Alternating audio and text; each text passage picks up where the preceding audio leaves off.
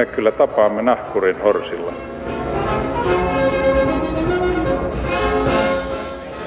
Mä sanoin, että minä juon nyt kahvia. Hyvät ihmiset, tervetuloa aalloille taas. Onko lääkitys kohdalla? Pysyvätkö laastarit hyvin? Syöttekö terveellisesti? Nukutteko hyvin?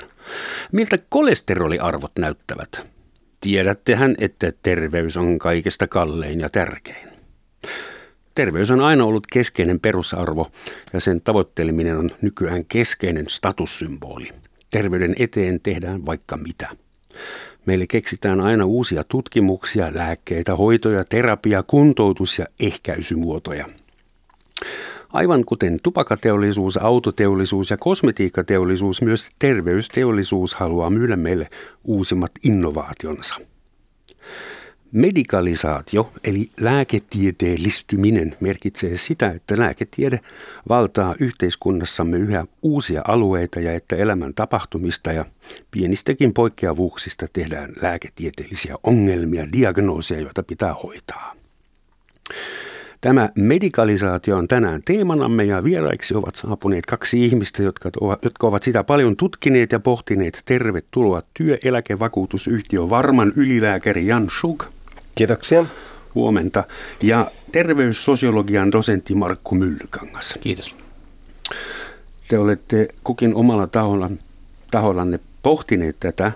Markku on kirjoittanut paljonkin hyvin provosoivia artikkeleita ja ollut mukana kirjoittamassa kirjan nimeltä Farmageddon. Ensimmäinen kysymys miten vakavasta ilmiöstä teidän mielestä puhutaan? Tässä on tietysti medikalisaatiossa on kaikki mahdolliset ainekset salaliitto, teoriointiin, massiiviseen.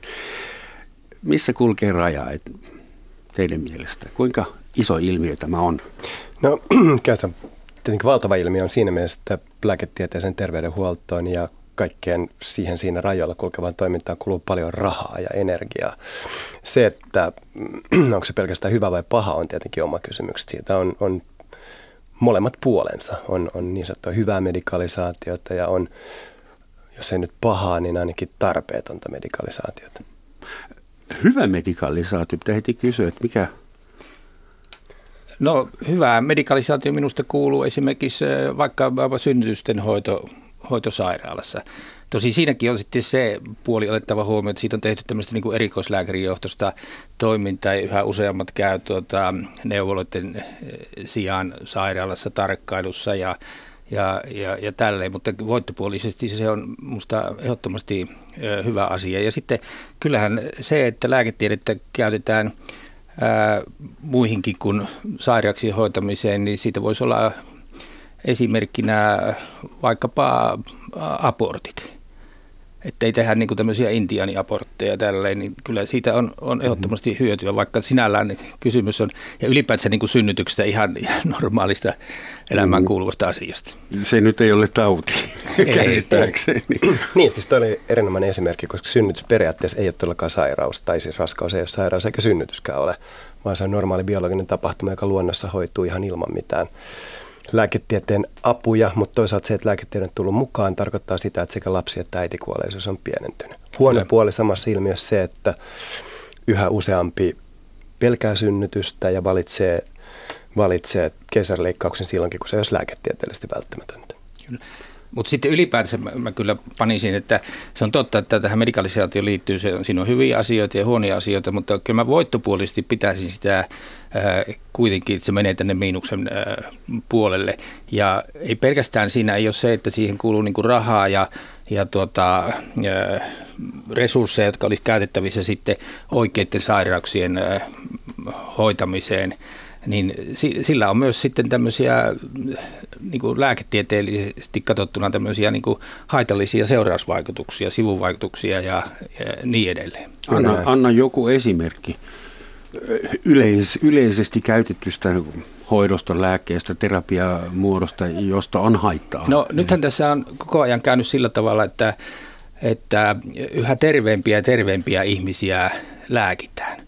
Ja nämä normaali ja epänormaalin rajoja, niitä on koko ajan lasket, jos ajatellaan esimerkiksi vaikkapa korkeita verenpainetta, serumin kolesterolia, masennusta, niin edelleen, tämmöisiä asioita.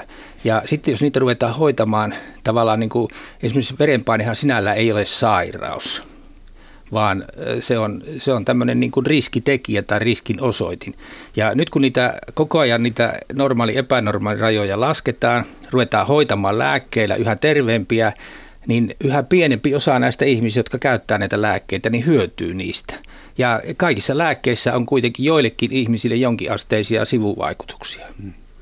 Kuka sitten viime kädessä määrittelee, mitä pidetään tautina ja mitä ryhdytään hoitamaan tai terapioimaan, lääkitsemään? Onko se se WHO, maailman terveysjärjestö, joka julkaisee näitä mikä ICD, näitä diagnoosiluetteloja about 10 vuoden välein? Tavallaan määrittelee joo. sen? No kyllä he osallistuvat siihen määrittelyyn, mutta se on oikeastaan prosessi, joka ei ole kenenkään hallussa tietyllä tavalla, vaan se elää, elää ajassa. Että meillä on jo historiassa ollut diagnooseja, joilla pyritään selittämään ajan ilmiöt, niin kuin hysteria. Hysteria on hieno esimerkki. Hysterektomialla sitten hoidettiin. Niin, juuri näin. Tyyppiesimerkki siitä, josta kukaan ei enää, kukaan ei enää puhuttaa, se ymmärretään tyystin, tyystin toisin. Mutta kyllä sen koko ajan yhteiskunnan rajankäynti ja siinä mielessä on, on ominaisuuksia, jotka ei ollut ongelma aikaisemmin, vaikkapa ylivilkkaus, koska elämä ei vaatinut samanlaista paikallaanooloa. Ja nyt kun yhä useampi työ tai, tai opiskelu vaatii sitä paikallaan olla, niin sitten tuleekin ongelma. Että se alkaa häiritä itseä tai muita. Että sairaudethan määritellään sitä kautta, että miten se häiritsee toisaalta itseä ja, ja miten se häiritsee yhteiskuntaa toimimista yhteiskunnassa. Eli tarkoitat, että nykyisestä ADHD-potilaasta olisi voinut tulla kuuluisa metsästä ja eri vuosisadalla? Aivan varmasti. Eihän siis sellainen mm. ominaisuus olisi säilynyt ihmiskunnassa, jos se olisi ollut haitallinen. Mutta sitten, jos ajatellaan nyt esimerkiksi näitä vaikka joku verenpaineen tai kolesterolin, että mikä katsotaan niin kuin normaaliksi ja sitten milloin pitäisi aloittaa niin kuin lääkitys, niin, niin sittenhän nehän koostuu yleensä tämmöisistä paneeleista, jotka valtaosa käytännössä lääkäreitä. Ja siinä on yksi ongelma se, että että esimerkiksi kun näitä kolesterolin ja verenpainearvoja tällä tavalla niin kuin, tarkastellaan, niin siellä saattaa olla, että muutama, jos siellä sanotaan vaikka 12 henkeä, niin 10 on jollakin tavalla sidoksissa lääketeollisuuteen. Ja siinä on selvä sitten painostus sitä kautta, että pitää saada nämä mahdollisimman alas, jotta saadaan sitten mahdollisimman monet sitten lääkitykselle. Koska kyllä niin kuin, meillä on hirveän paljon erittäin tehokkaita, turvallisia, hyviä lääkkeitä, mutta sitten lääketeollisuudella on kyllä tämä pimeäkin puoli, eli, eli lääketeollisuuden tavoitteena itse asiassa on myydä mahdollisimman paljon lääkkeitä mahdollisimman monelle, mahdollisimman kalliilla ja mahdollisimman pitkäksi aikaa. Niin kuin kaikki muutkin teollisuuden ja Kyllä. palvelualat. Ja, ja lääke, lääketeollisuus on yksi maailman tuottavimpia teollisuuden haaroja. Ja sitten näillä on, lääketeollisuudella on vielä sitten se etupuolella, että, että tuota, nehän tavallaan niin kuin mainostetaan esimerkiksi lääkkeitä lääkäreille ja monen, esimerkiksi Yhdysvalloissa reseptilääkkeitäkin suoraan, suoraan tuota, väestölle markkinoida, niin niin niitähän ei sinällään juuri erota toista, koska ne on tämmöisiä mielikuvaa mainoksia, hmm. joiden niin kuin, halutaan niin kuin, ihmiset saada sitten tähän koukkuun ja, ja sitten vaatimaan jopa sitten lääkäriltä näitä, näitä tuota, lääkkeitä. Mm. Siis toi on yksi puoli, että tavallaan niin kuin luodaan, ehkä luominen, tulee tarpeita, muodostuu tarpeita, niin kuin vaikkapa miesten menopaussi, testosteronin vaje, ja se on asia, joka tuntuu luonnollisesti pahalta ja jos sen voi korvata tai korjata jollakin, niin kyllä ihminen sen mahdollisuuteen tarttuu. Ja tuo, mitä Markku sanoi äh, siitä, että siihen vaikutetaan tai pyritään vaikuttamaan, mihin ne hoitorajat menee, niin kyllä mä itse uskon, että siinä on mukana myös tämä lääketieteen pyrkimys siihen, että jatkuvasti parannetaan ja yhä harvempi sairastuu, eikä välttämättä pohdita, että kuinka paljon sitä vaatii ja unohtuu myös ne haitat, mitkä siitä hoidosta on. Koska niin kuin sanottu, jos lääkkeellä on positiivinen vaikutus, niin sillä on yleensä myös haittavaikutus. Ja mitä useampi käyttää lääkettä, niin sen useamman kohdalla myös ne haitat realisoituu. Ja jos hyöty on vähäinen, niin se haittojen suhde hyötyyn tai tietysti korostuu. Mm, no tässä on just se, että kun näitä lasketaan koko ajan näitä rajoja, jotka sinällään on, on mielivaltaisia ja sopimuksenvaraisia, mm. mikä niin kuin tulee, mm. niin, niin sitä vähemmän on ihmisiä, jotka hyötyy niistä. Ja saattaa olla, että suuri osa niistä käyttäjistä kuittaa vain nämä haitat kun mennään tarpeeksi alas. Silloin kun mennään tarpeeksi alas, niin näin on. Mm. Ja sen takia täytyy olla kriittinen sen suhteen, että mihin ne rajat asetetaan. Plus, miinuspuoli on se, että ihminen, joka tietää, että hänellä on riskitekijä, on se sitten verenpaine tai kohonnut, kohonnut kolesteroli, niin mielessään hänestä tulee sairas, vaikka oikeasti hän on ihminen, jolla on riskitekijä. Mm. Ja tietysti verenpaineen kohdalla tähän vaikuttaa se, että puhutaan verenpainetaudista. Siis varsinaisesti meillä mm. ei ole mitään verenpainetautia. Ei muissakaan kielissä puhuta tuota, verenpainetaudista. Niin jos sinällään, kun siitä tehdään niin tämmöinen tauti, niin se on herättää ihan erilaisia tuntemuksia mm. ihmisissä, jos me puhutaan vain, että se on riskitekijä tai riskiosoite. Kyllä. Semmoinen kysymys tuosta medikalisaatioilmiöistä, koska te puhutte nyt lääkkeestä ja lääkityksestä, eli ihan niin kuin farmakologisesta toimenpiteestä, ei leikkauksista, ei hieronnasta, ei puheterapiasta. Kuinka suuri osa medikalisaatioilmiöistä on pillereet, pillereiden muodossa? Onko se se valtaosa? En osaa sanoa, onko se lopulta valtaosa. Tietysti se näkyy helpolla, koska niillä on, on hinta ja, ja lääketeollisuus on tosiaan, niin kuin Markku sanoi, niin iso toimija.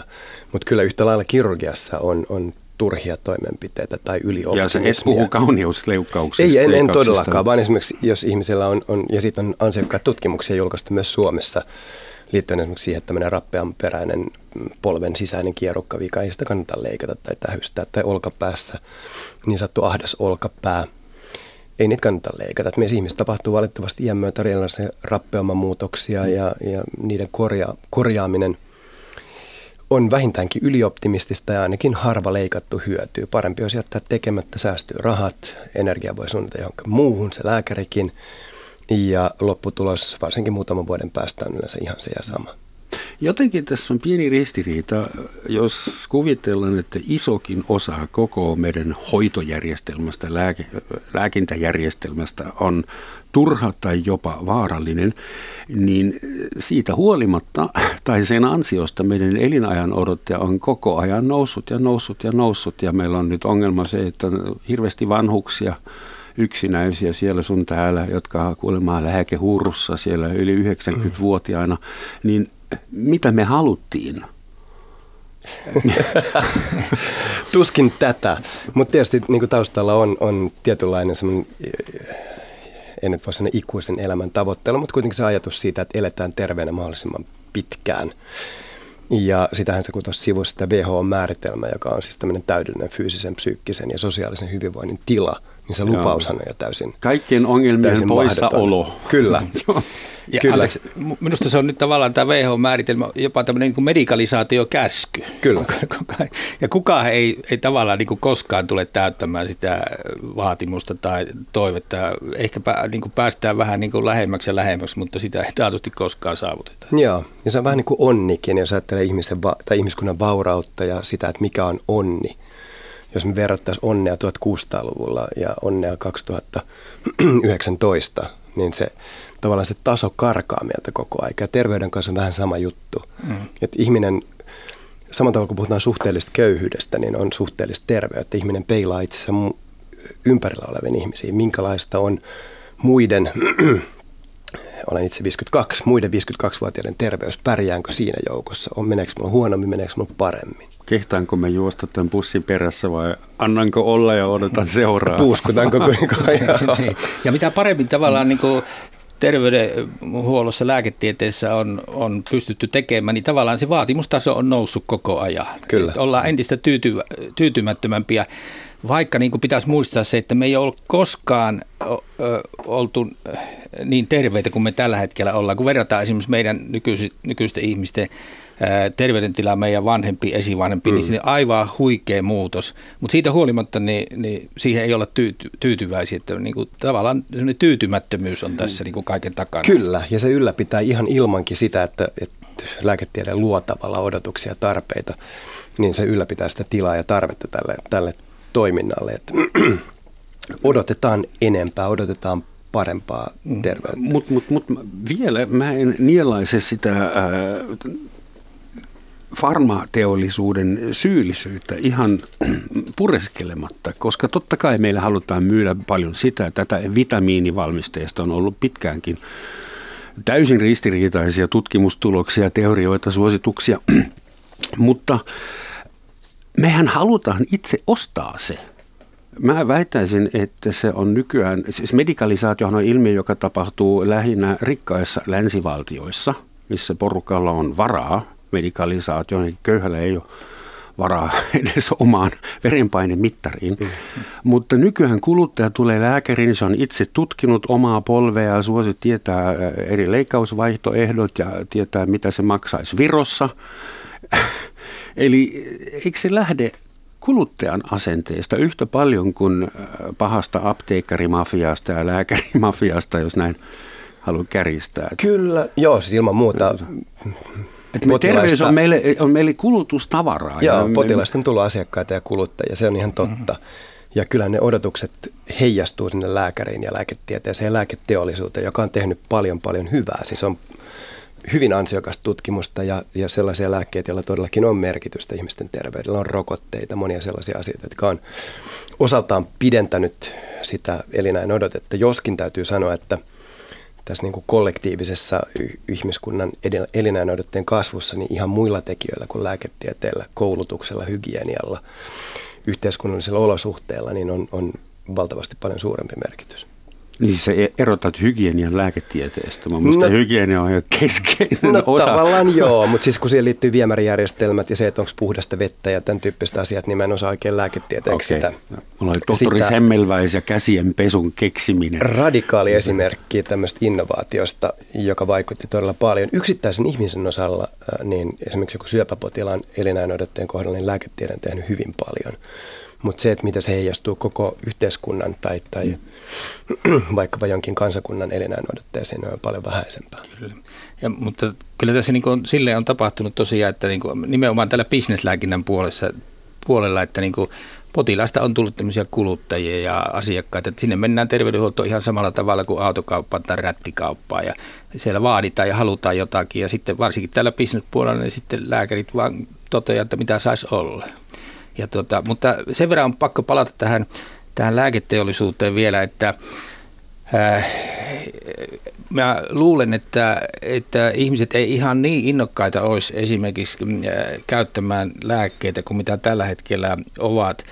Jos se, jos se tietäisi, mitä kaikkea täällä takana niin kuin on, koska äh, vaikka meillä on hyviä, turvallisia, tehokkaita lääkkeitä paljon, niin sitten meillä on myös semmoisia äh, lääkkeitä, joiden teho ja turvallisuus on on, on täysin kyseenalaista ja, ja, tota, ja se johtuu siitä, että lääketeollisuus on kyllä syyllistynyt, tämmöiset isot, isot tuota, puhutaan näistä big pharmasta, tämmöiset isot lääkefirmat, niin, niin jatkuvasti siihen, että ne on, ne on tuota, jo, suorastaan väärentänyt näitä, näitä tuota, tutkimustuloksia ja semmoisiakin lääkkeitä, jotka ne on tiennyt, että ne, on, ne ei ole tehokkaita, niitä on, on markkinoitu, puhumattakaan sitten myös semmoisista, jotka on tiedetty, että ne on haitallisia, vaarallisia, jopa kuolemaan johtavia. Siitä huolimatta niitä ei ole kovin nopeasti veetty pois sieltä, sieltä tuota markkinoilta. Ja jos katsoo tässä takavuosina mitä on ollut, niin siellä on nämä isot firmat, ne on jatkuvasti rosiksessa tuota, näistä väärin käytöksistä ja miljo, miljardikorvauksia joutuvat maksamaan. Niin kuin tässä vastakin yksi lääkefirma, joka jäi kiinni tämmöisesti, joutui maksamaan satoja miljoonia, niin se kaveri lääkefirma edustaja sanoi, että hyö maksaa tämän kassasta. Eli ne otetaan jo huomioon nämä, että täällä tulee tämmöisiä oikeusjuttuja ja korvauksia ää, niin silloin, kun näitä hinnoitellaan. Millaisista lääkkeistä sä nyt puhut? Koska jossain sun kirjoituksessa sanot, että varsinkin ää, psyyken puolella medikalisaatio on riistäytymässä käsistä. Että ei niinkään, niin kuin, onko ne fysiologiset lääkkeet tai vaan nimenomaan niin psyyk- psyykkisiin sairauksiin tai tiloihin käytetyt lääkkeet? Onko se enemmän se puoli? No sitä en osaa sanoa, että millä puolella sitten se enemmän on, mutta, tuota, mutta kyllä täällä esimerkiksi täällä psyyken puolella, niin, niin siellä on paljon tämmöisiä lääkkeitä, joita on markkinoitu turvallisina tehokkaina. Esimerkiksi tämmöinen kuin Paxil, jota jopa lapsille ja nuorille markkinoitiin ja nehän aiheutti itse tuosta käyttäytymistä. Ja lääkefirma, joka valmisti tätä tuotetta, niin se tiesi, että näin tulee tapahtumaan, mutta siitä huolimatta, kun se tuotti niin hyvin, niin sitä vaan sitten myytiin. Ja sitten kun ne sai siitä sakot, niin se sakko oli kyllä iso, mutta se oli suurin piirtein niin kuin se lyhyen, lyhyen ajan, tuota, muutaman viikon tai kuukauden tuota, myyntivoitto. Myynti, myyntivoitto, että se, se ei ollut missään suhteessa siihen, siihen, mitä vahinkoa ne sitten aiheutti. Ja sitten tässä on vielä semmoinen, että että lääkkeitähän ei ole mitään määräystä siitä, että montako kertaa saa testata näitä lääkkeitä. Ja esimerkiksi tämä Paksilin osalla kävi sillä tavalla, että ne tälle Yhdysvallalle tälle lääkevalvontaviranomaiselle toimitti kaksi tutkimusta, jossa se osoitettiin, että se on parempi kuin, kuin tuota placebo. Mutta ne unohti mainita, että ne oli tehnyt yhteensä yhdeksän koetta ja seitsemän veti vesiperää. Mm. Ja, ja sitten monastihan ei tarvitse käytännössä osoittaa kuin se, että se, se lääke on parempi kuin ei mitään, eli siis placebo. Ja se nyt ei ole paljon, se on pikkusen sokeripilleriä parempi. Toi ilmiö on toki tunnistettu ja pyritty toimimaan niin, että myös tämmöistä nollatutkimukset tai sellaiset tutkimukset, jossa tulos on, on negatiivinen, te, osoitetaan, että toimenpiteellä tai lääkityksellä ei ole hyötyä, että ne julkaistaisiin.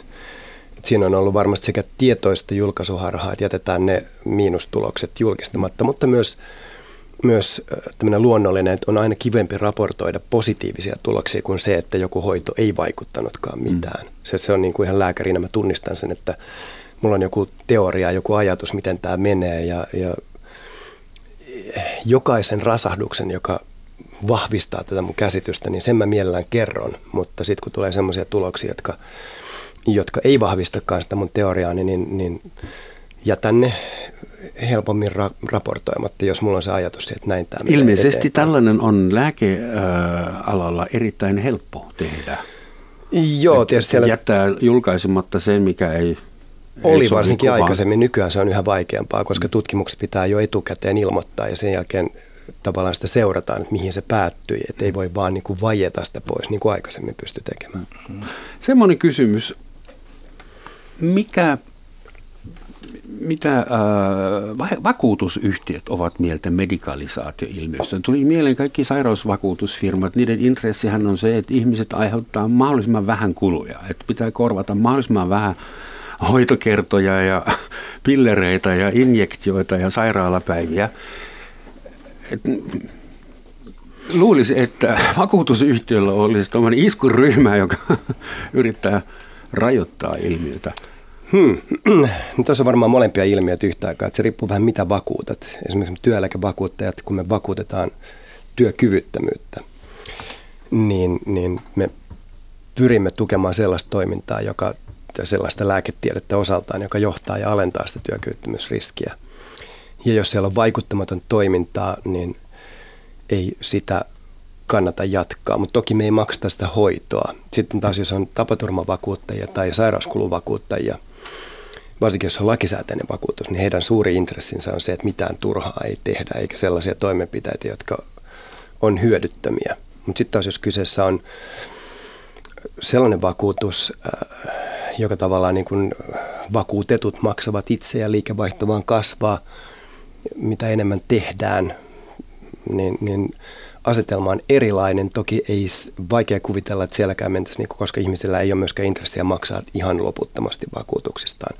Niin kyllähän siinä täytyy joku hyötysuhde säilyä mm. siinäkin toiminnassa. Mutta, mutta sanotaanko nyt semmoinen yhdistelmä, jossa kaksi käyttää kolmannen rahaa, eli siis potilas ja lääkäri – käyttävät jonkun kolmannen tahon rahaa, on se sitten yhteiskunta tai vakuuttaja, niin ne on aina pikkasen riskialttiita. Joo, siinä niin kuin tavallaan ne, ne kaksi, kaksi tota, toimia pyrkii kummattiin hyötymään. Se potilas yrittää saada mahdollisimman paljon itselleen ja, ja tuota, samoin sitten tämä palvelujen tarjoaja. Mm. Niin, tuota, Potilaat ja. Lypsää sitä sitten sitä, niin, se sitten mikä tahansa kelata. Sul, Kyllä, sulla niin sitä vahvaa, vahvaa äh, mm, lääketieteellistä mm. etiikkaa, että tavallaan pystyy vastustamaan sitä kiusausta. Niin kyllä. Mikä on sitten itse hoitavan lääkärin rooli tässä yhtälössä? Että lääkäri on sekä äh, medikalisaation edistäjä että myös sen uhri, kun tulee potilas, joka että haluaisin kolme tällaista pari tuommoista ja sitten vielä yin-yang hieronnan. Kyllä.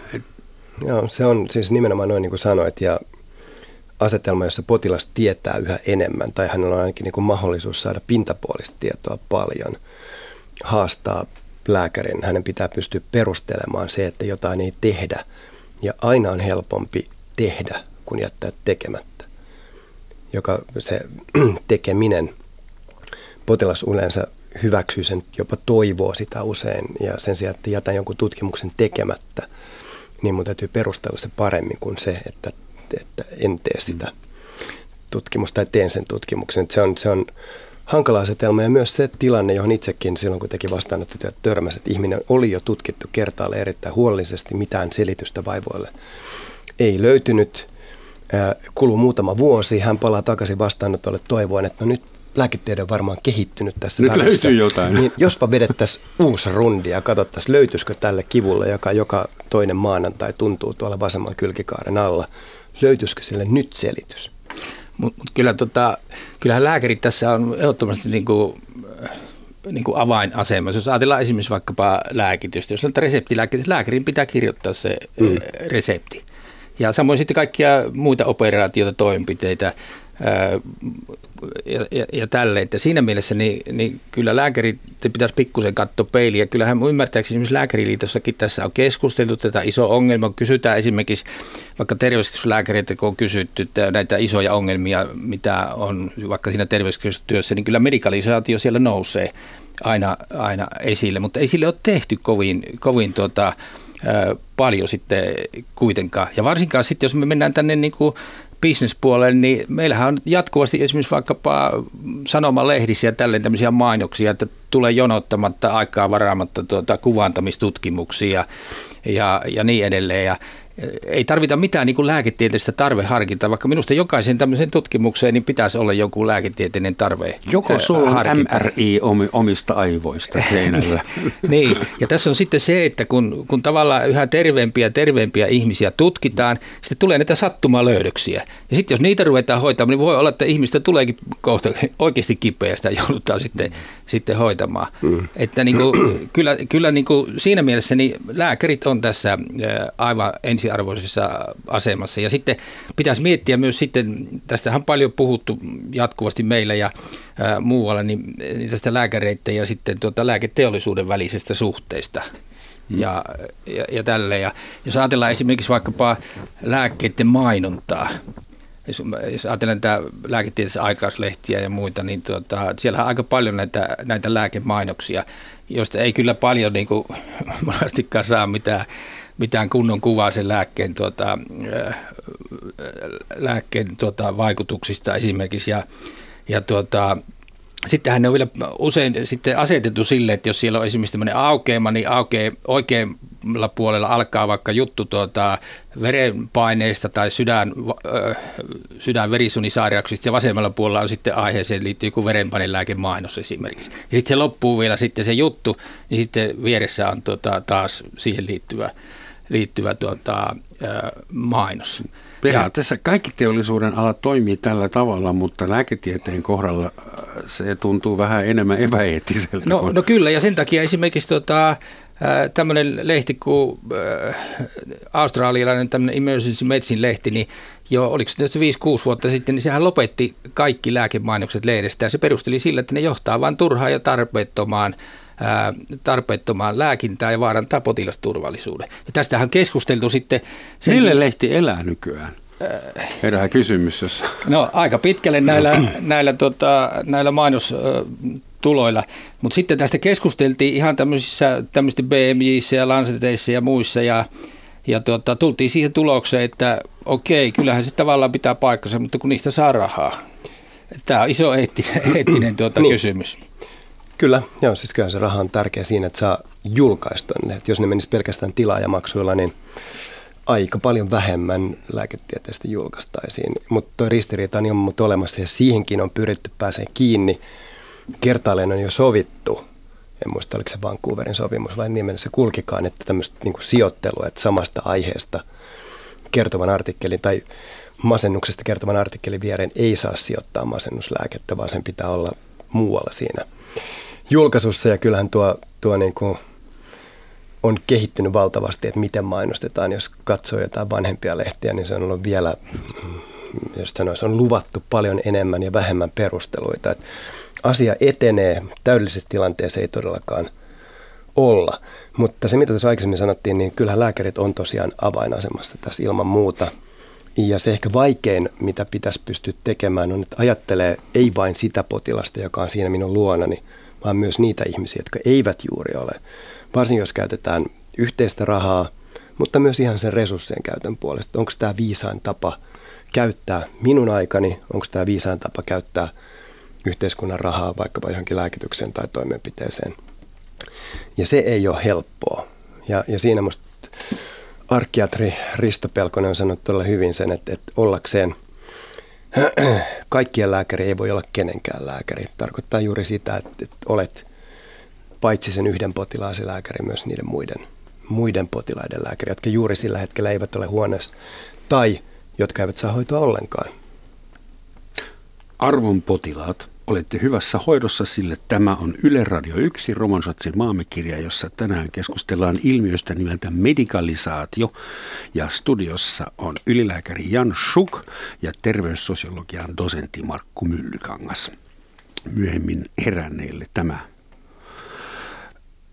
Mietitään, arvon vierat, jos sopii, ää, ravitsemuksen medikalisaatiota – että suomalaisesta ruokakaupasta saa nykyään erilaisia superfoodeja, marjoja ja ties mitä kaikkea, jauhoja.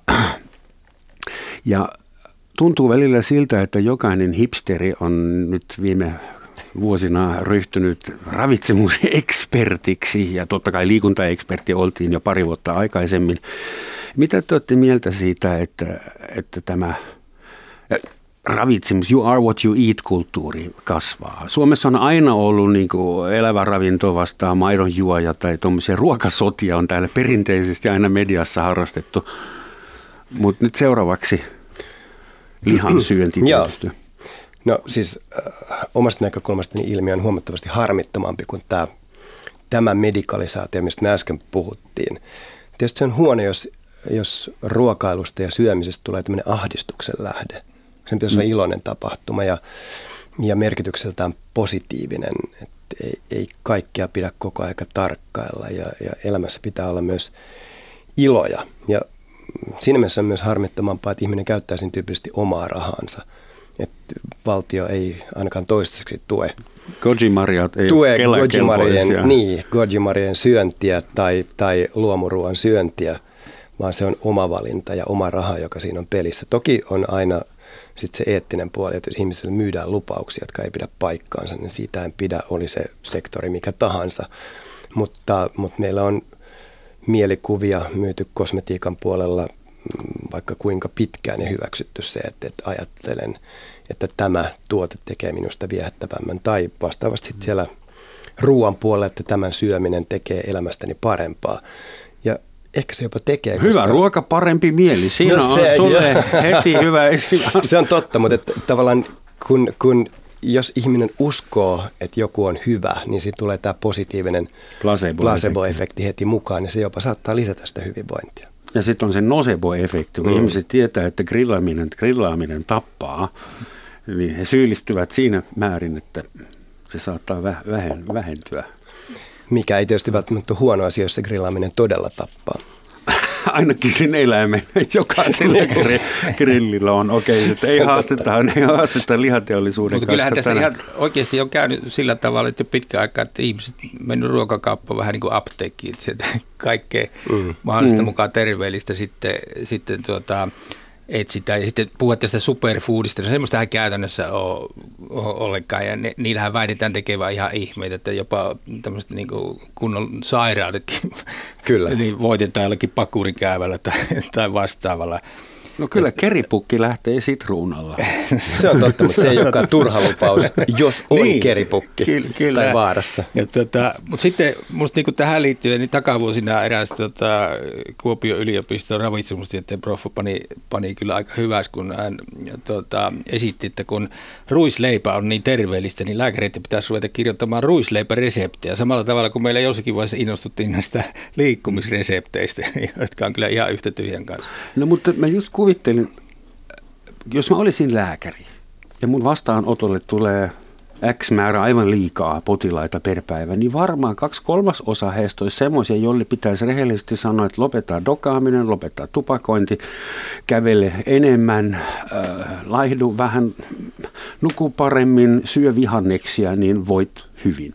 Mutta jos lääkärit rupeaa näin toimimaan, niin he putoaa hyvin nopeasti ulos omasta järjestelmästään. Näin lääkäri voi toimia näin.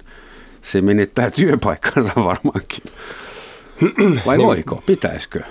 Pitäisi. Demedikalisaatio. No tietyllä tavalla joo. Siis kyllä tämä viesti on, on hyvin selvä, että, että niin kuin sanoit, niin liikkumalla sopivasti paremmin kuin suurin osa meistä liikkuu syömällä terveellistä. Tällä en todellakaan tarkoita nyt superfoodeja, vaan ihan niin kuin näitä peruslainalaisuuksia, että vähemmän, vähemmän sokeria. sokeria, hiilihydraatteja, tämmöistä niin kuin helppoa ruokaa ja, ja paluuta nimenomaan semmoiseen niin kuin, no, kasvisvaltaiseen tai sanotaan riittävästi kasviksia sisältävään ruokaan, monipuoliseen.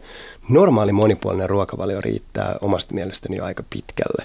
Ja sitten jos tämä nukkuminen ja, ja palautuminen, mutta ne on siis sinänsä tosia, mutta ne ei ole kovin myyviä viestejä. Niitä on hirveän vaikea saada vietyä läpi. Että ihmiset ottaa mieluummin vastaan jonkun, että joku muu tekee jotain, joku muu tekee toimenpiteen, saan jostakin pillerin, joka korvaa tämän tekemisen. Nukkumisvaikeudet hoidetaan, nukahtamisvaikeudet nykyään niin, että melatoniini vapautettiin resepti, mm. reseptistä, että sitä saa nyt tosta noin vaan.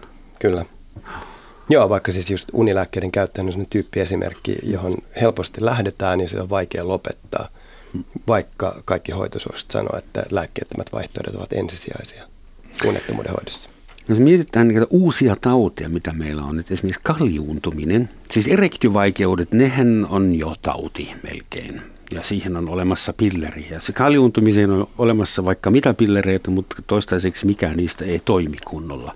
Et milloin saadaan kaljuuntuminen Kela korvausten piiriin ja erektiohäiriöt ja motivaatiovaikeudet ovat jo itse asiassa. Mitä te veikkaatte, että mihin suuntaan medikalisaatio menee? isossa mittakaavassa, että äh, trendi, että mitä seuraavaksi keksitään. Lääketieteessä on myös ja tutkimuksissa on muoti-ilmiöitä. Muistan kymmenen vuotta sitten joku keksii faskia. Mm. Nämä jutut, joiden sisällä meidän lihakset asuu. Kyllä. Ennen sitä ei kukaan miettinyt ja nyt se on suuri hypetys. Ja sitten muutama vuosi sitten keksittiin suolistobakteerit. Ne on itse asiassa tärkeämpiä kuin sydän ja, ja pää. Mm. Mitä tulee seuraavaksi? Mihin mennään? No sitä on vaikea sanoa, mutta tota, kyllä mä veikkaisin, että tavallaan niin kuin, ei tämä medikalisaatio tule minnekään niin kuin, häviämään, mutta päinvastoin tämä vaan niin kuin, uuden teknologian tämmöisten, tämmöisten asioista, niin, niin se tulee vaan niin kuin, lisääntymään, lisääntymään tota, jatkuvasti ja, ja varmasti koko ajan sitten keksitään tämmöisiä niin kuin, uusia, uusia sairauksia. Ei tästä No joitakin vuosia sitten tuota, tuotiin esille tämä ennenaikainen siemensyöksy. Ja, tuota, ja, ja siihen Suomi taisi olla, olla ensimmäinen maa maailmassa, johon sitten tuota, myönnettiin jopa lääke. Tosin meillä ei ole kyllä varmaan mitään EU-direktiiviä, joka sanoisi, että miten kauan se homma siis pitäisi jarrua, kestää. niin sanotusti. niin, Suomalainen keksintö. niin, niin, että, että, että, että niin kuin, kyllä näitä jatkuvasti niin kuin, niin kuin tulee. On, Saksassahan oli, oli, mä en tiedä onko se enää voimassa, niin siellähän oli tämmöinen tämmöinen tuota, häkkitiikerin oireyhtymä, joka tuota, kun joutui tuota, isää muutaman viikon tuota, kotona lasta, syntynyt vastasyntynyt lasta kahtomaan, niin ei se kestänyt sitä, se tarvitti kohta, kohta jotain roppuja sitten siitä. Okei, okay, se on, joo. Joo, kyllä näitä muoti-ilmiöitä esiintyy usein on vähän semmoisia psykologisia, niin kuin narsismi, joka nosti tuossa jokunen vuotta sitten, vuosi sitten päätään, tai nyt on puhuttu paljon tästä huijarisyndroomasta, että ei, niin kuin, ei itse koe olevansa sellainen asiantuntija. Ollaan niin tehty muut. keskusteluohjelma siitä, no niin, totta kai. Kyllä, mutta sitten on näitä ominaisuuksia, jotka, joista me sivuttiinkin jo tätä ylivilkkautta, mutta myös ujous, äh, taipumus vetäytyä sosiaalisissa tilanteissa, ahdistuneisuus, niin ne ui näihin ja sitten, sitten oma lukunsa nämä erilaiset ympäristöherkkyydet, joita mm. tuntuu tulevan länsimaissa. Sähkösmogi. Niin, sähkö, mm. sisäilman herättää huolta, erilaiset kemikaalit, mm, ihmiset reagoi voimakkaasti hajusteisiin, monet kokee olevansa aistiyliherkkiä. Et selityksiä ja varmasti kun tulee joku tunnistaa tämmöinen oire tai oireyhtymä, niin, niin kyllä lääketiede siihen pyrkii ratkaisuja tarjoamaan. Mutta ihan tuohon kysyt sitten tulevaisuudesta, niin palaisin vielä siihen, että kyllä on tunnistettu resurssien rajallisuus, varsinkin yhteiskunnan yhteisten resurssien rajallisuus. Ja uskon itse, että siihen kyllä puututaan. Me on Markun kanssa vuosikymmeniä sitten jo oltu mukana puuhaamassa priorisointia, joka ei ole kauheasti edennyt, mutta nyt on jo olemassa tämmöinen palveluvalikoima neuvosto, joka käy läpi hoitoja. Toki se on, on voisiko sanoa lähes mahdottoman edessä, mutta he käy läpi hoitoja ja miettii, että otetaanko tämä yleiseen yhteisesti kustannettu hoitovalikoimaan vai ei. Koko ajanhan tässä keskustellaan myös siitä, että mikä on lääketieteen tehtävä oikeasti. Että onko se sitä, että kun ihminen on rikki, niin se pitää korjata niin, että se pystyy jatkamaan esimerkiksi taistelua tai työpäivää vai pitääkö ihmiseltä poistaa kaikki sosiaaliset, emotionaaliset ja fysiologiset haittatekijät, nyt katapultoida hänet onneen.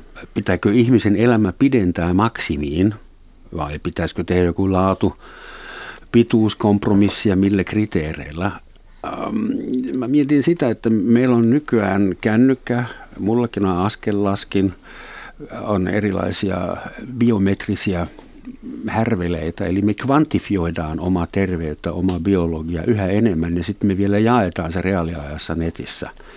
Ja yksi lääketieteen tehtävä, ainakin valtion järjestäytyneen lääketieteen tehtävä on ennaltaehkäisy. Teidän tehtävä on lopettaa meidän tupakoinnit ja dokaamiset ja saada mm. meidät vanhoiksi onnellisena ja terveinä Hippokraatiksen mukaan. Mutta mitä tulee aiheuttamaan se, että jokaisesta kansalaisesta tiedetään syke, verenpaine, ikä, kiihottumistilaa, ravitsemustilaa online? Et millainen apokalyptinen visio saadaan tästä aikaan? Joo, tämä on vakuutusyhtiön ylilääkäri on... miettii, että jaa, se on varmaan Kyllä, meille. Toi on Suomessa vieras. Me on lähdetty siitä, että ihminen ei ole ikään kuin, hän on olosuhteen nuhri, että hän ei tee itse tietoisia valintoja, vaan siihen vaikuttaa genetiikka, kasvuympäristö, sosiokulttuuriset tekijät. Että valinnat, vapaata valintaa ikään kuin ei ole. Ja siinä mielessä on hyväksytty se, että vaikka ihminen tekee huonoja valintoja, niin hän ei ole syyllinen niihin eikä häntä rangaista niitä, että hänen sairausvakuutusmaksunsa ei nouse, jos puhutaan siis meidän yleisestä sosiaalivakuutuksesta. Kun taas sitten esimerkiksi Yhdysvalloissa niin on, on luonteva, kun vakuutus on yksityinen, niin vakuutusyhtiö pyrkii pienentämään sitä riskiä esimerkiksi siten, että tupakoija maksaa enemmän vakuutuksestansa. Tai henkilö, joka, olkoon se nyt sitten hyvä tai huono mittari, on mitannut tai tietää kolesterolitasonsa, verenpainetasonsa, niin hän saa siitä pienen palautuksen sieltä vakuutusyhtiöltä. Suomessa ei ole ajateltu näin. Mutta mut se voisi johtaa toki siihen, että meillä tuleekin tämmöinen henkilökohtainen terveystili, joka maksaa meille vähän eri tavalla kuin, kuin tai sanotaan niin, että ihminen, joka pyrkii ennaltaehkäisemään asioita, jonka parametrit näyttää hyvältä, niin hänen veroprosenttinsa on vaikka niiltä osin vähän pienempi, mutta se ei istu mitenkään meidän nykyiseen pohjoismaiseen hyvinvointiyhteiskuntamalliin, jossa kollektiivisesti kannetaan huolta niistäkin, jotka eivät itse ole tehneet hmm. tai pystyneet tekemään Onhan täällä parasta. päiväsakotkin, eli niin kuin tulee mukaan, tulee rangaistukset, niin voisi sairausvakuutus Mutta se menee aina positiiviseen päin, että, että niin kuin se, että ihmiset, joilla menee muutenkin huonosti, niin häneltä otettaisiin vielä enemmän rahaa terveydenhuoltoon, niin se ei meillä ole. Ei istu systeemin, ehkä ihan hyvä niin. Hmm. Mutta kyllähän se niin on, että kun ajattelee, että terveysteknologia, miten se koko ajan niin kehittyy, niin jatkuvastihan ihmisille markkinoidaan semmoisia vehkeitä, joilla voi mitata, no verenpainit ja tämmöistä on ollut jo perinteisesti, mutta koko ajan kaikkia semmoisia uusia asioita nopeasti ja tälleen. Ja tuota, se, musta se niin johtaa vaan siihen, että sitten ihmiset vaan niin koko ajan niin tarkkailee koko ajan enemmän niin itteensä. Ja mitä enemmän me kiinnitetään huomiota ihteemme ja tarkkaillaan ja tutkitaan, niin sitä huonommassa valossa me nähdään. Ja tämä voi vaan niin omalta osaltaan sitten vaan kiihdyttää sitten näiden palvelujen käyttöä. Ja, ja yleensä ihmisillä ei ole minkäänlaisia niin kuin, mahdollisuuksia niin kunnolla edes tulkita näitä tuloksia, että mitä ne sitten loppujen lopulta tuota, kertoo. Ja johonkin vaikka veren, pelkkään verenpaineeseen keskittyminen, niin ei siinä ole niin kuin mitään järkeä, koska niin kuin ajatellaan sydän- ja verisuonitautia ja niin niin tota, siihen vaikuttaa lukuisat eri tekijät ja siellä on paljon sellaisia tekijöitä, joita ei edes tiedetä tällä hetkellä, mm. että mitä ne on. Se terveysstressi, jos esimerkiksi mun ikäinen melkein 60 mies, mulla on 17 kuolemaa, jota mä voin teoriassa suorittaa joka päivä. Ja sen miettiminen aiheuttaa stressiä, nostaa verenpaineen ja saa varmaan solut jakautumaan niin kuin huonomminkin kuin mihin ne vielä pystyisi. Et mitä te antaisitte neuvoksi ihmisille, joka pelkää turhaan tai hysteerisen paljon median tai mediamaailman vaikutuksen alla äh, terveytensä puolesta? Minä sitä on sanoisi? Juusi Leskisen sanoin, että ei elämästä selviä hengissä. Mutta tota, kyllä se varmaan tuossa on se, että älä ota sitä niin vakavasti. Meitä ympäröi valtava riskitekijöiden pilvi, joista osa on suuria, osa on pieniä. Yksittäisen ihmisen on varmasti vaikea mieltää sitä, että mikä, mikä kunkin riskin merkitys on ja kuinka paljon siihen voi vaikuttaa. Perussäännöt on hyvin yksinkertaisia. Toki jos jotakin se biohakkerointi, itsensä monitorointi auttaa, tu- tukee tekemään positiivisia muutoksia, mikäpä siinä. Mutta jos se vaan lisää ahdistusta siitä, että asiat on huonosti, enkä pysty, enkä aio tehdä niillä mitään, niin sitten voi unohtaa koko sen mittaamisen parempi niin, kuin että mittaa ja stressaa. No, elämästä on tullut projekti ja se pitää manageroida ja optimoida ja, ja dokumentoida tietysti. Mutta kyllähän niin kuin, yksi asia, mikä tästä jäänyt, jäänyt mainitsematta, on tämä geeniteknologia, sen kehittyminen. Hmm. Ja sehän on todennäköisesti yksi sellainen merkittävä tekijä, joka lisää tätä, tätä medikalisaatiota. Tässähän 80-luvun puolivälissä niin tota, Kuopiossa tämmöisen AIV-instituutin johtaja, professori Juhani Jänne, niin hän kirjoitti iso jutu, jutun Savon Sanomia ja sitä samaa oli monissa muissakin tota, lehdessä, niin tota, hän totesi siitä, että, että tota, todennäköisesti kuolemakin on voitettavissa. Kun niin kuin geenitetyllä avulla niin sitten opitaan niin kuin jalostamaan ihmisrotua, niin kuin hän sanoi. Myöhemmin hän puhuu sitten lajista, kun se rotusana herätti vähän, mm. vähän negatiivisia tuota, tuntemuksia. Ja tiettyjä her- äh, mikä perittyjä sairauksia ei tule tulevaisuudessa enää olemaan, koska sellaisia ihmisiä ei enää niin, jos ne, voidaan, jos ne on sellaisia, että ne voidaan korjata. Meillä on nämä geenisakset esimerkiksi olemassa, joilla niitä voidaan korjata, ei vielä läheskään täydellisesti, mutta toi tuo on kyllä sellainen osa-alue, joka on hyvin pelottava. Ja siinä mielessä, vaikka nyt on sovittu, että niin ei tehdä, hmm. niin olen kyllä varma siitä, että kun on keksitty jotakin, mikä voidaan tehdä, niin jossain päin maailmasta ruvetaan tekemään, niin kun joku sitä rupeaa tekemään ja saa siitä itselle ylivoimatekijän, niin kyllä me muut perässä tullaan. Ja se on sitten hmm. kyllä loputon, loputon ja vähän vaarallinenkin suo. Ja itse asiassa kun nythän on joitakin tämmöisiä kieltoja, että ei niin näitä sukusoluja näitä ei saa rassailla ja tälleen, mm. niin, tota, niin mun ymmärtääkseni se johtuu vain siitä, että se tekniikka ei ole vielä oikein kunnolla hallinnassa. Näin on. Mutta sitten kun se tekniikka, tota, tekniikka tota, hallitaan, niin käy just näin niin kuin sä tuossa ää, visioit. Eli niin kuin, täällä on tavallaan niin kuin, lääketieteessäkin on voimassa tämmöinen tekninen imperatiivi. Mm. Palataan keskustelun lopuksi, kun on vain muutama minuutti aikaa enää. Vielä Suomeen, jos sopii. Täällähän on medikalisaatio hyvin pitkällä, pohjoismainen hyvinvointiyhteiskunta edelleen, mutta täällä on kuitenkin, meillä on vielä kaikenlaista puoskarointia ja uskomushoitoja samalla tavalla kuin Kiinassa on. Vielä eri eläinten sarvea pitää sekoittaa juomaan. Ää, mitä te tekisitte Suomessa? Missä on täällä eniten niin tarvetta interventioon tai valistukseen, että missä Suomessa on tiukin kohta tämän medikalisaation kannalta? Mihin kiinnittäisi? Jos te olisitte medikalisaatio vastaava, niin mitä tekisitte ensi työksenne? No puoskarilaista on puhuttu paljon ja kyllä se on mielestäni semmoinen asia, johon täytyy... Puoskarilaki. Puoskarilaki, eli tavallaan kiellettäisiin, kun nyt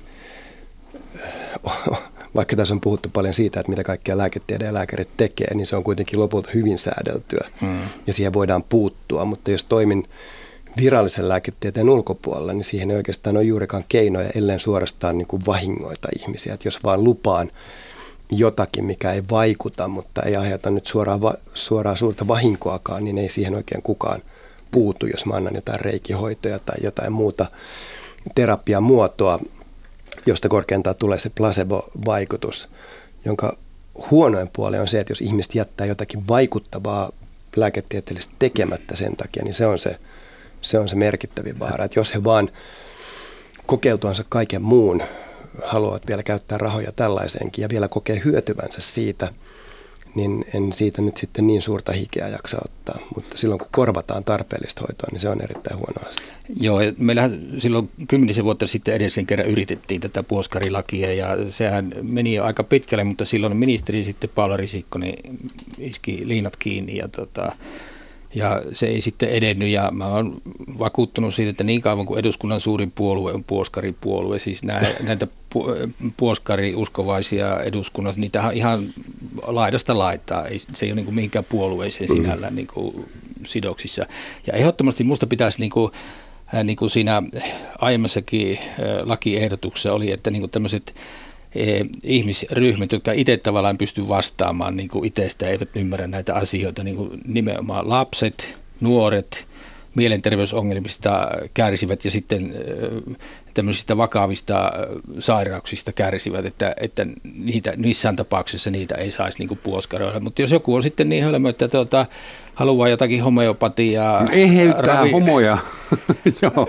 Ei, siis homeo, homeopatiaa, tuota, eli ravistettua raadavettä tuota, käyttää, niin siitä nyt ei sinällään, jos ei jää joku, Saksassa, joku hoito, Saksassa tuota... se on Kela-korvauksen piirissä. Jos lääkäri kirjoittaa homeopaattisen reseptin, niin Kela korvaa siitä. Se on asia, joka jaksaa hämmentää, mutta siinä on varmasti omat historialliset syynsä, miksi näin on. Taitaa olla ihan saksalainen keksintökin. Se Kyllä, Haanemann. Haanemann se on syyllinen. Samuel Haanemann. Joo. Ja nyt pitää muistaa, että, että samalla tavalla tämä homeopatian suhteen, tai yleensä tämä näiden uskomushoitojen suhteen, niin sama se koskee osittain muuta oikeitakin lääkintää, niin tota, nämä on poliittisia päätöksiä hyvin pitkälle, että mitä, mitä saa tehdä ja mitä ei ja mitä korvataan ja mitä ei. Mm. Ja siellä, siellä niin kuin, tämä on jostakin, jostakin käsittämättömästä syystä, just nämä kulttuuriset ja tämmöiset tekijät on siihen vaikuttanut, mutta nythän tuota, on, ollaan tähän kyllä puuttumassa ja monessa muussakin maassa on sama, vähän samantapainen systeemi kuin Saksassa, mutta kyllä nyt, nyt kun resurssit käypi niukoiksi, ja raha ei todella riitä niin kuin ihan mm. mihin tahansa humpuukin, niin tämä on varmaan se yksi tärkeä tekijä, mikä tulee niin kuin vaikuttamaan siihen, että näihin tullaan todella puuttumaan. Ja siitä on jo monessa maassa nyt esimerkkejä, jopa Saksassa. Missä Suomessa puoskaroidaan eniten? Tulee esimerkiksi mieleen kalevalainen jäsenkorjaus – on, onko se teidän mielestä, en, en ole käynyt, mutta se, se sana kalevalainen, se kuulostaa vähän mytologiselta. No minä lasken sen kyllä ihan näihin, näihin humpuki, humpukihoitoihin no. ja tuota, varsinkin ajattelin niitä lupauksia, mitä niihin tuota, ää, liitetään, mutta eikä ne, niin kuin, tämä, esimerkiksi homeopatia taitaa olla kyllä semmoinen niin kuin, näitä yleisimmin Niin, siis joo, ylipäätään niin kuin luontaiset tuotteet ja sellaiset erilaiset ravintolisät, joita vai, ne mainostetaan erittäin tehokkaasti muun muassa tv mm. jotka lupaa paljon. Niin luulen, että siellä liikkuu se suurin raha. Sitten on tietysti kaikenlaisia terapioita paljon. Ja valitettavasti näitä tuotteita myydään myös apteekeissa. Niin myydään. Ja musta, musta aika käsittämätöntä. Se on vähän synkkää, joo. Markku Myllykangas ja Jan Suk. Tämä tunti on tässä tämä tunteroinen. Se menee aina todella nopeasti. Suuret kiitokset, että tulitte tänne kritisoimaan koko lääketieteellistä järjestelmää, vaikka olette itse osa sitä. Mä yritin löytää jotain kivaa ja vieläpä lähes saksalaista tähän loppuun. Onko teille tuttu semmoinen lause, kun kaikki asiat ovat myrkyllisiä? Mikään ei ole ilman myrkkyä, vain ja ainoastaan annostus takaa, että jokin asia ei ole myrkyllinen. Näin väittää 1400-luvulla vaikuttanut sveitsiläissyntyinen alkemisti, lääkäri, astrologi, psykologi ja okkultisti nimeltä Theophrastus Philippus Aureolus Bombastus von Hohenheim, jota paremmin tunnetaan nimellä Paracelsus. Kiitoksia ja pysykäämme terveinä.